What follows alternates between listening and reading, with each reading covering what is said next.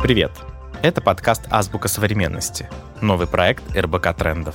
Возможно, вы уже не раз сталкивались с ощущением, будто не понимаете, о чем говорят люди в баре, о чем пишут в СМИ и что обсуждают в социальных сетях и на медиаплатформах. Если это так, то не стоит переживать. Мы подготовили целую азбуку современности, куда собрали слова и концепции, которые теперь составляют часть нашей повседневности. От ассертивности до виктимблейминга и дальше по алфавиту. В каждом эпизоде подкаста простым и понятным языком объясняем один феномен 21 века. Рассказываем, что это такое, откуда оно появилось и как грамотно и без боязни использовать все это в своей речи. В общем, делаем современность понятной для всех.